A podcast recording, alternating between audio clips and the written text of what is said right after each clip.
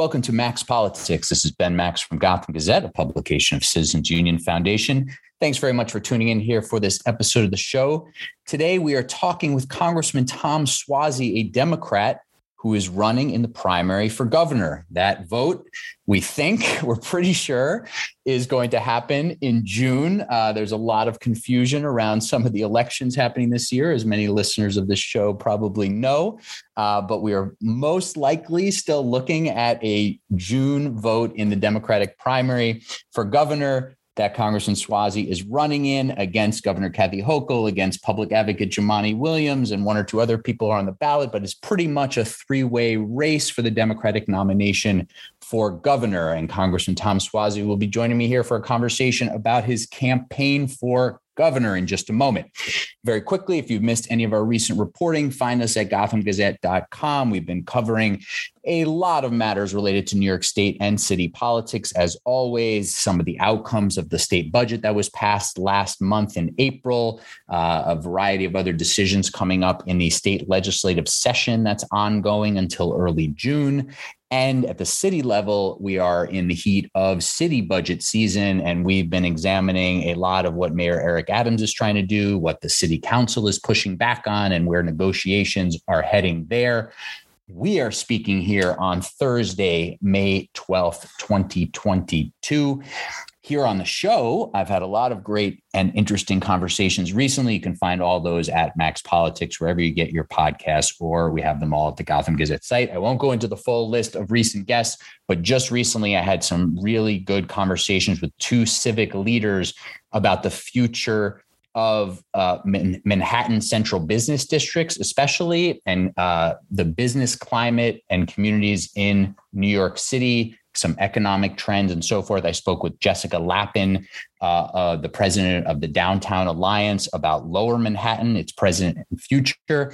And I spoke with Kathy Wylde, the president CEO of the Partnership for New York City, about what the city's major employers are looking at in terms of return to office, the city's economic climate, what they want from Mayor Adams, and so forth. So, those are just two highlights of recent conversations here on the podcast. All right, Congressman Suozzi, thank you so much for being here with me today. How are you?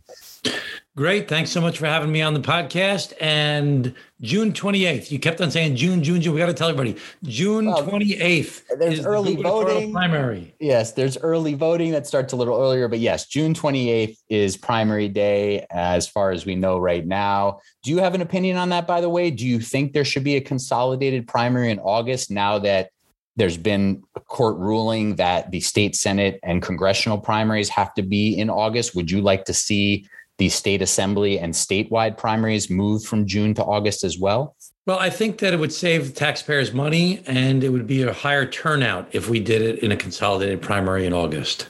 Would give you a little more time in your campaign too. I, I hope I have the energy to stick it out there. I think it's going to be June 28th, though, because the governor doesn't want to move it to June 28th because she's worried that Cuomo will try and get into the race. Ah, interesting. So uh, I think she's just, I think we can count on her self interest to make sure that it stays June 28th.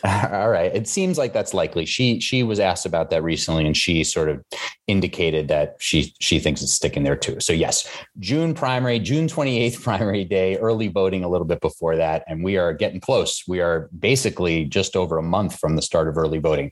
All right. So we're going to get into a whole bunch of things about your campaign, but let me ask you right now a pressing issue right now there's this uh, baby formula shortage that all of a sudden, you know, to, to many, all of a sudden sort of sprang up on the country. If you're governor today and this becomes an evident problem in New York and elsewhere, what do you do as governor to, to take on something this important where you where you have uh, the most vulnerable among us at, uh, at risk uh, of not, you know, not having enough to eat and not having enough nutrition? If I was the governor facing an issue like this, this issue specifically, or an issue like it, I'd use the pers- purchasing power of the state uh, to try and find a way to supply this directly uh, for people, because this is really, this is one of those things that just shocks the conscience that you can't uh, imagine the idea that babies you know can't get baby formula. I mean there's not many other alternatives unless they're being naturally breastfed but usually once you're doing formula you're you're off that. Mm-hmm. so it's very hard to go back. And um, the other uh, recent major change in the news uh, that New York has been reacting to, that's sort of you know tied in with national issues, is this leaked uh, Supreme Court majority draft opinion that would overturn Roe v. Wade.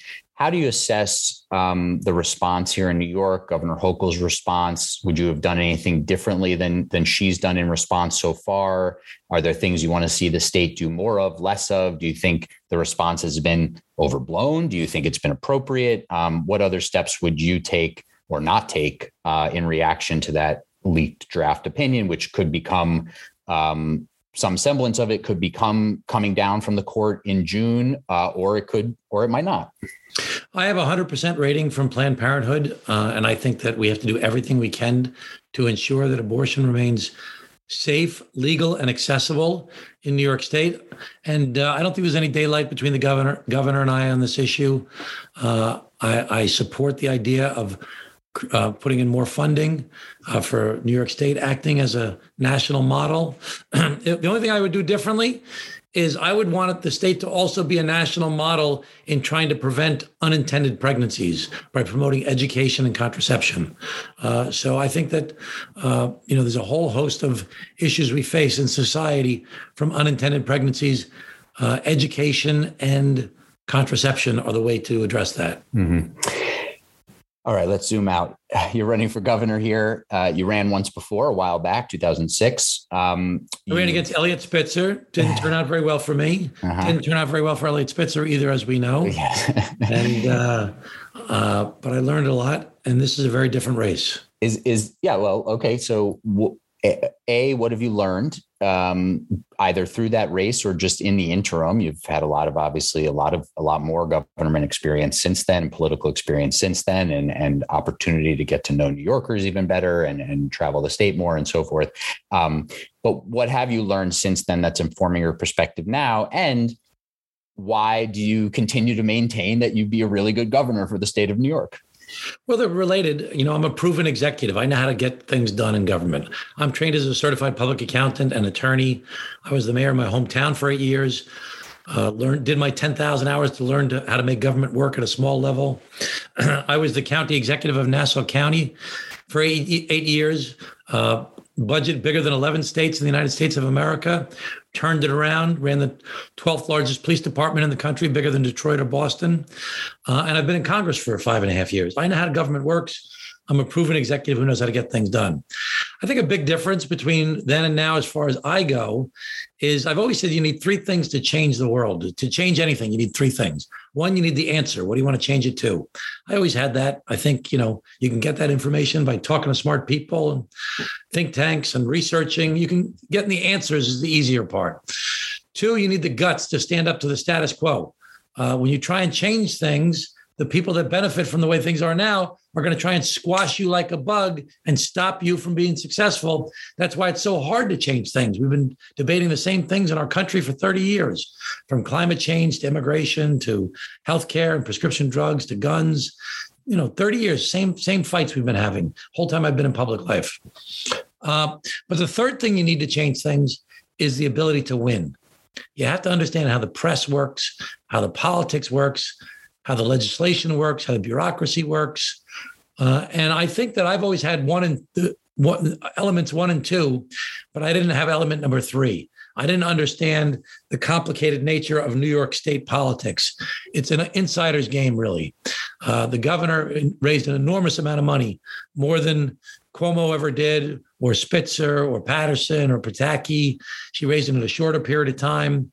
Uh, how did she raise that money? She raised the money not because people said, "Oh, I'm so inspired by the vision of of the Buffalo Bills stadium. I'm so inspired by Brian Benjamin as your pick. I'm so inspired by your refusal to address crime. I'm so inspired by your refusal to address the tax problem we have in New York State." No, she collected enormous amounts of money from people who do business with the state. Every lobbyist, everybody knows lobbyists in Albany were told you have to raise $250,000. Everybody wants a cannabis license. Everybody's got a nursing home. Every developer. She raised an enormous amount of money. So I knew that I could, couldn't compete on that level because I'm not the incumbent. Uh, and I've been out uh, raising money from people who really believe in my vision. And I've been talking directly to, to voters. I'm losing my voice, as you can hear, yes. uh, because I've been talking so much. Uh, I've done telephone town halls with over 100,000 uh, registered Democrats. I'm out meeting people on a regular basis. And uh, I'm constantly trying to sell my message that one, I'm a proven executive that gets things done. Two, I'm a common sense Democrat. I'm not going to pander to the left. I'm not going to back down to the right. I'll work with anybody who wants to actually help people and get things done.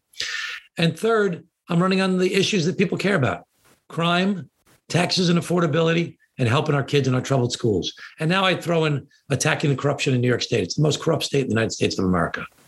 Mm-hmm.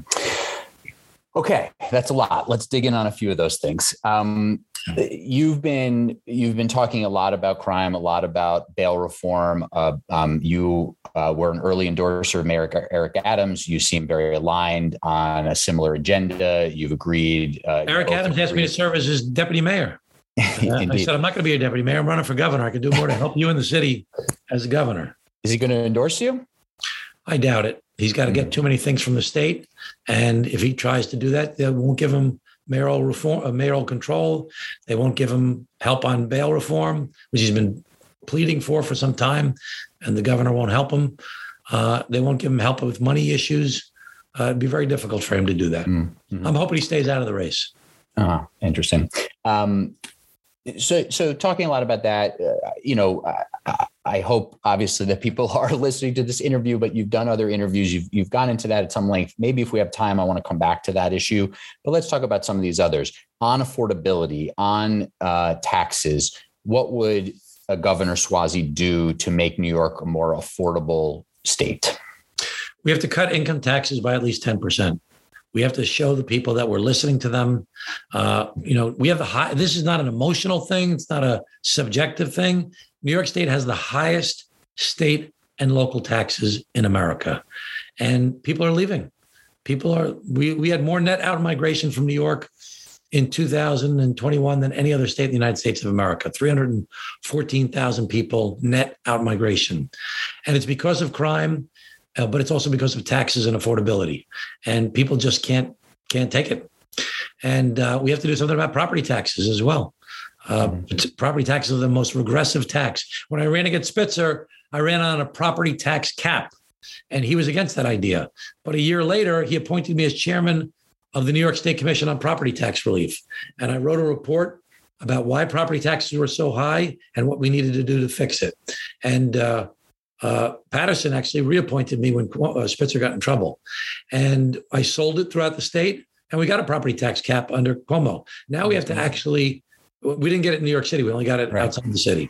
Mm-hmm. Now we need to actually reduce the property taxes, especially uh, for senior citizens who are often house rich and income poor that mm-hmm. their houses have uh, inflated. And that's a lot value. of the people that are leaving for uh, Florida and, and others, you know, other states, and that's and that's a long time trend in New York. Oh yeah, anybody who listens to your podcast knows somebody that moved to Florida, moved to North Carolina, South Carolina, Texas, Arizona. Mm-hmm. When I was born, New York State had 45 members of Congress right. based upon our relative population to the rest of the country.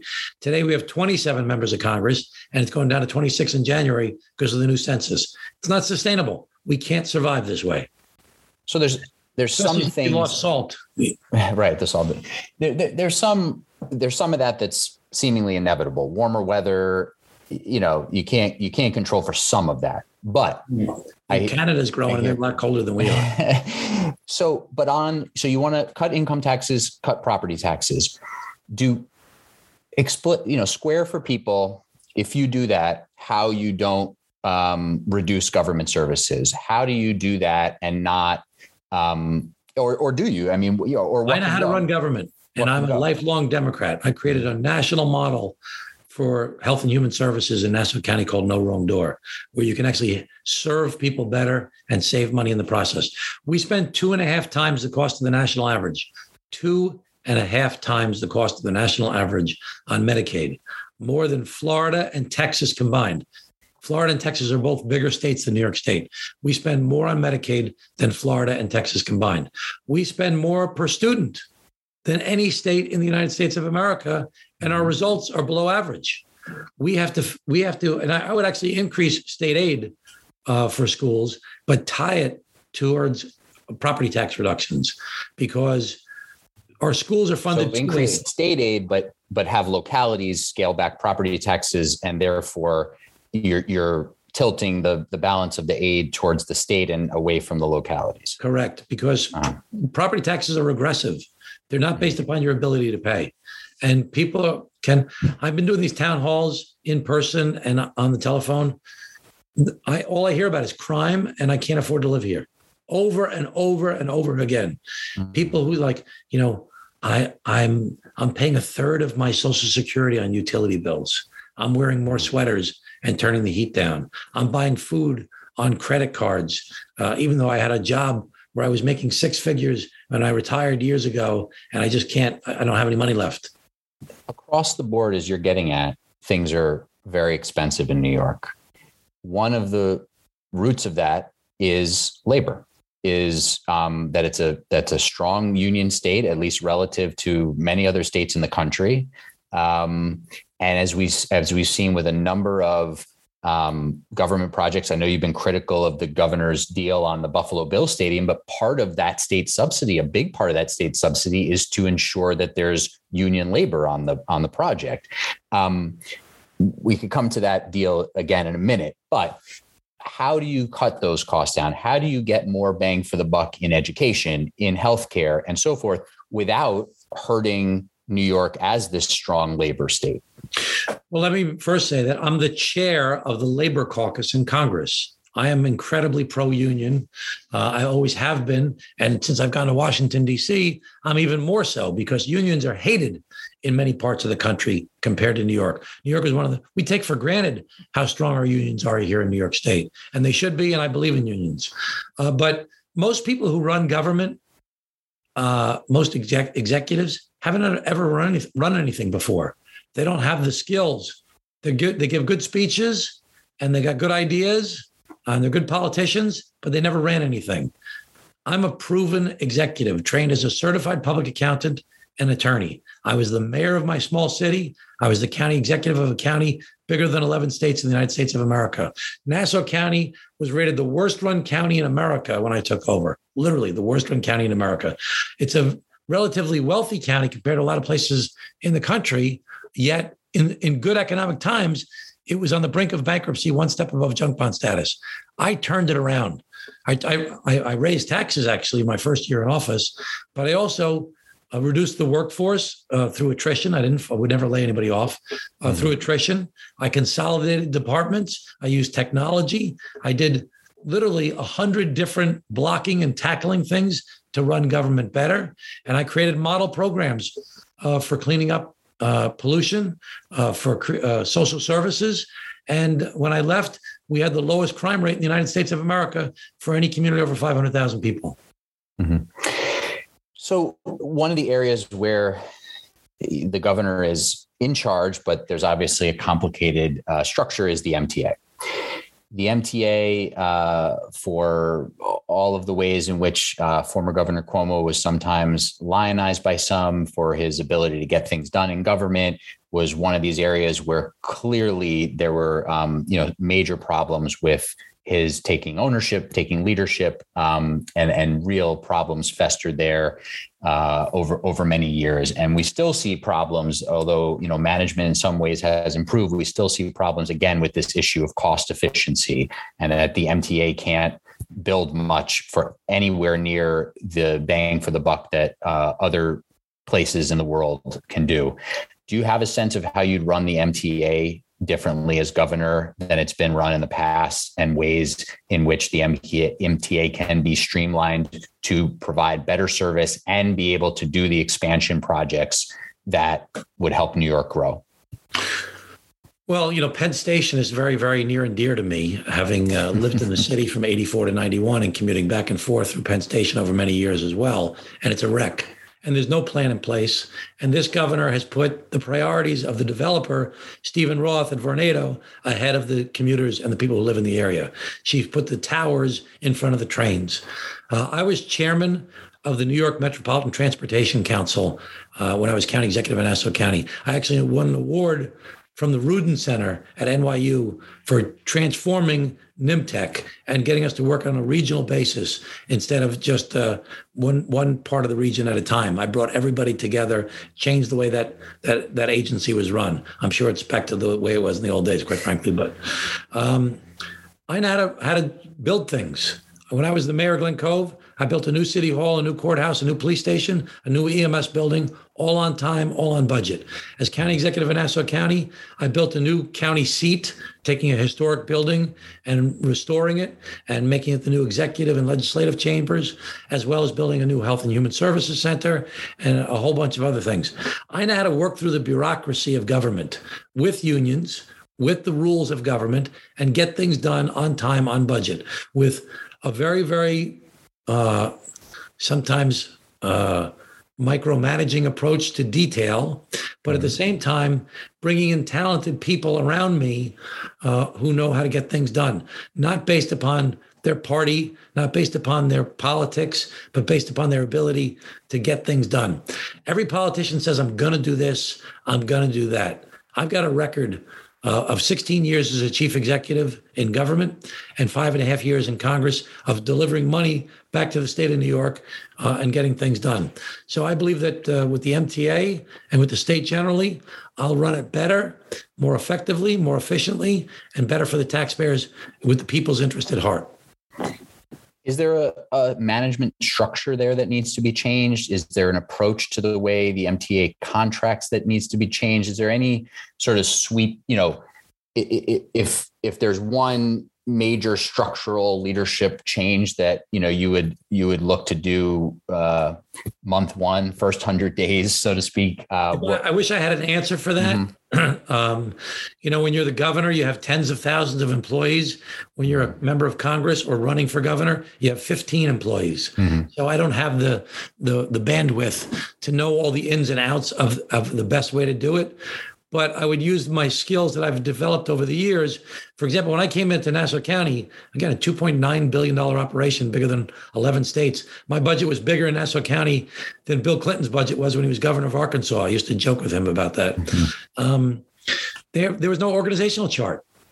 And I set up a new structure where I created a, five deputy county executives based upon verticals of operation. Public safety was one, Health and Human Services was another, Finance was another, Parks and Public Works was another, and Economic Development was another one. And you, ha- the idea is, is that you as the chief executive can't have everybody report to you. You can't have every department report to you, but you have people who uh, a limited number of people who report to you, and you hold them accountable to report back to you on what's going on for the people that work for them by setting up an organizational structure. One of the best things that I bring to the job which I would have never known it when I was younger, is I was trained as a CPA and I went was an auditor for Arthur Andersen and Company, and I went out and you know questioned uh, uh, companies about how they ran things and set up flow charts and operations, and I learned how to how do you run things and how do you hold people accountable. Uh, so that, and now I've done it. I you know I did it as mayor for eight years, did it as county executive for eight years. I know how to put those structures in place for complex organizations there is a uh, major need for more housing, including affordable housing in New York. Uh, one of the areas people often point to is, at the very least, near the major transit hubs along the Long Island Railroad. What is your philosophy about how to increase housing supply and including affordable housing, of course, but not only affordable, you know, rent regulated apartments um, in New York state, including Long Island? I've been talking about that for 20 years. 20 years ago, I started talking about cool down towns. I said, young people are not moving here. Uh, they're not interested in suburbia. They don't want it to be quiet and a nice tree lined street and go to the baseball parade on Sundays. They're people used to get married in their early 20s. Now they get if they if they get married, they get married in their 30s. So from 20 to 30, no young people were coming to Long Island. We had a massive brain drain. So I said we have to create cool downtowns. We have to create rental apartments in downtowns around train stations. We need to build offices and we need to build restaurants and bars and shops. And we need to make it fun for young people to live there. Well, it's also been great for empty nesters as well. We need to create a lot more supply of housing, which will help to reduce cost. And we need to actually target affordable housing uh, as well by providing tax incentives to do it. And we need to limit the amount of rate of return that a developer can make on their money, less than 10%, which most developers won't complain about. When you hear about developers getting ri- so rich, it's usually like these one off cases that sour it for everybody else. Most developers, most people that invest in multifamily housing, like pension funds and insurance funds, uh, would be more than happy with a six, seven percent return. They don't need to make a big killing on it. They want long-term patient capital. So we need to build a lot more affordable housing. We need to provide tax incentives to do so, provide unions with prevailing wage to get a piece of that work.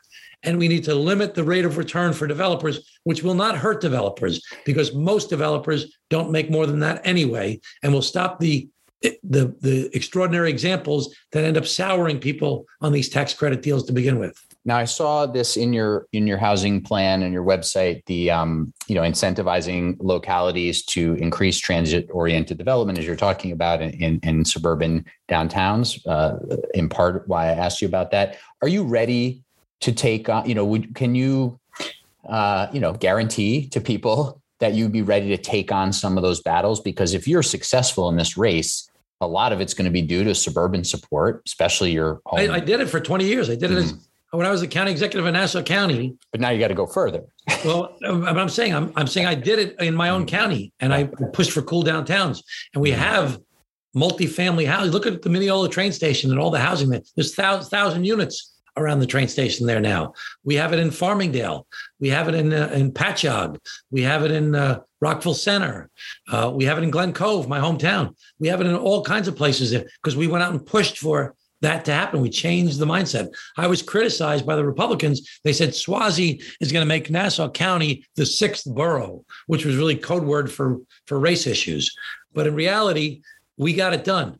And I'm more than so. Like I said before, every politician says, "I'm going to do this. I'm going to do that." You say, "Oh, well, you have the guts to stand up to push transit-oriented housing in suburbia?" Yes, I've done it. I've been doing it my whole career.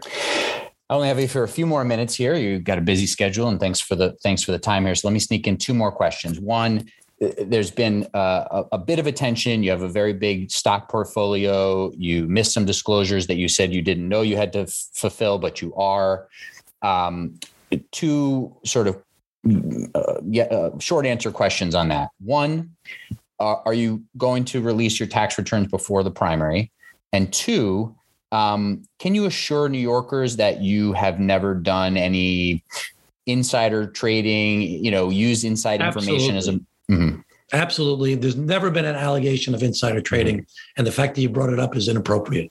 Nobody's oh. ever suggested in any way. I've done an annual disclosure every single year of every one of my stock transactions, every year, 100% annual disclosure. I was questioned because I didn't do a periodic disclosure mm-hmm. 45 days after every trade. I've since done every single periodic uh, transaction disclosure. There's never, ever. I'm not saying there's any allegations. I'm saying, I'm there's never attention. been any allegation of sure, Sure the attention on members of Congress owning stocks and and those who have never happened with me whatsoever. I've been doing this for 30 years. That's why I'm There's asking. Never been any allegations of. You can guarantee that to New Yorkers. That that that's yeah. all. And let me just say that um, that uh, all of my trading of stock is done by an, a broker who has complete discretion. I have no say over what to buy and sell. As a matter of fact, I'm pissed off because I just looked at a trade he did the other day. I lost a lot of money, but it, uh-huh. it didn't make any sense to me. So, okay. but I have no say over it whatsoever. Uh-huh. Okay. And will you be releasing your your tax returns? My my financial information is heavily disclosed mm-hmm. in my financial disclosures for Congress, which are publicly accessible. I do an extension on my tax returns. They're complicated every year. I will not have my tax returns available uh, by June 28th. But I, anybody want to ask any questions about anything about me financially? I'll be happy to tell you exactly what I, I've got and what I do. Uh, last quick question, I got to let you go. I know you have something else, but just um, take a minute at, from the perspective of Nassau County and talk about the shifting politics that you're a part of. Um, Nassau County has typically gone Democratic in uh, in many elections, including yours. Well, I was um, the, I was the first Democrat with a Democratic legislator since 1917. So it was always the strongest Republican machine in the country. I was part of the wave that turned that around. there you go. And it, it's it, and then I lost eight years later to Ed Mangano uh, in a race where I lost by I think it was 386 votes out of 250,000 votes. Mm-hmm. He's since been sentenced to 12 years in prison for bribery and corruption. Mm-hmm. Uh, so it's not historically been Democratic, it's historically been Republican. Sure. And when they lost, a very popular county executive, Laura Curran, lost her reelection because of a wave election and because of bail reform, which has actually just wrecked her, and she didn't deserve it. She's very talented, was very popular, and she lost because of the state Democrats uh, and the bail reform issue. And that will continue to be a problem on Long Island and suburbia. And I think it's going to hit the city as well. All right, I got to let you go. Uh, I'd like to keep you for much longer, but you have other things to do. I appreciate the time. Uh, well, let me just let me just yeah. wrap up one thing, if sure. I can. You know, uh, Kathy Hochul, uh, forty-three percent of New Yorkers say they will not vote for her in the general election only 40% say they will vote for her in the general election. That's a pretty bad place to be in May before the November elections. We're, we're in trouble at the national level. 69% of New Yorkers say they're unhappy with Kathy Hochul's uh, dealing with crime in New York State. 63% are opposed to the Buffalo Bills deal. Uh, forget about Brian Benjamin and, and the other stuff that's going on. Kathy Hochul will, will have a very hard time winning a general election. If Democrats want to keep New York State in Democratic hands, they should elect Tom Suozzi in the Democratic primary because we've got a lot of very important issues. You brought up choice earlier. There's a whole bunch of other issues. If Democrats want to keep New York State, they've got to vote for Tom Suozzi on June 28th in the Democratic primary. All right. Appreciate that closing statement. And we're looking forward to the debates you're going to do in June. And, and maybe we'll get a chance to catch up one more time before the primary because I didn't get to some climate environmental questions for you and a variety of other things. New York State to... Environmentalist of the Year by the New York League of Conservation Voters. I wanted to ask for your take on uh, implementing marijuana legalization and how that's going to go and how it would go under your leadership and a few other things. So we'll get to that maybe in another interview before primary day. But thanks for the time. Appreciate it. And, uh, and be well. Anytime you ha- you'll have me, I'll be on. Thanks so much. All right. Thanks a lot. It, All right. Be well.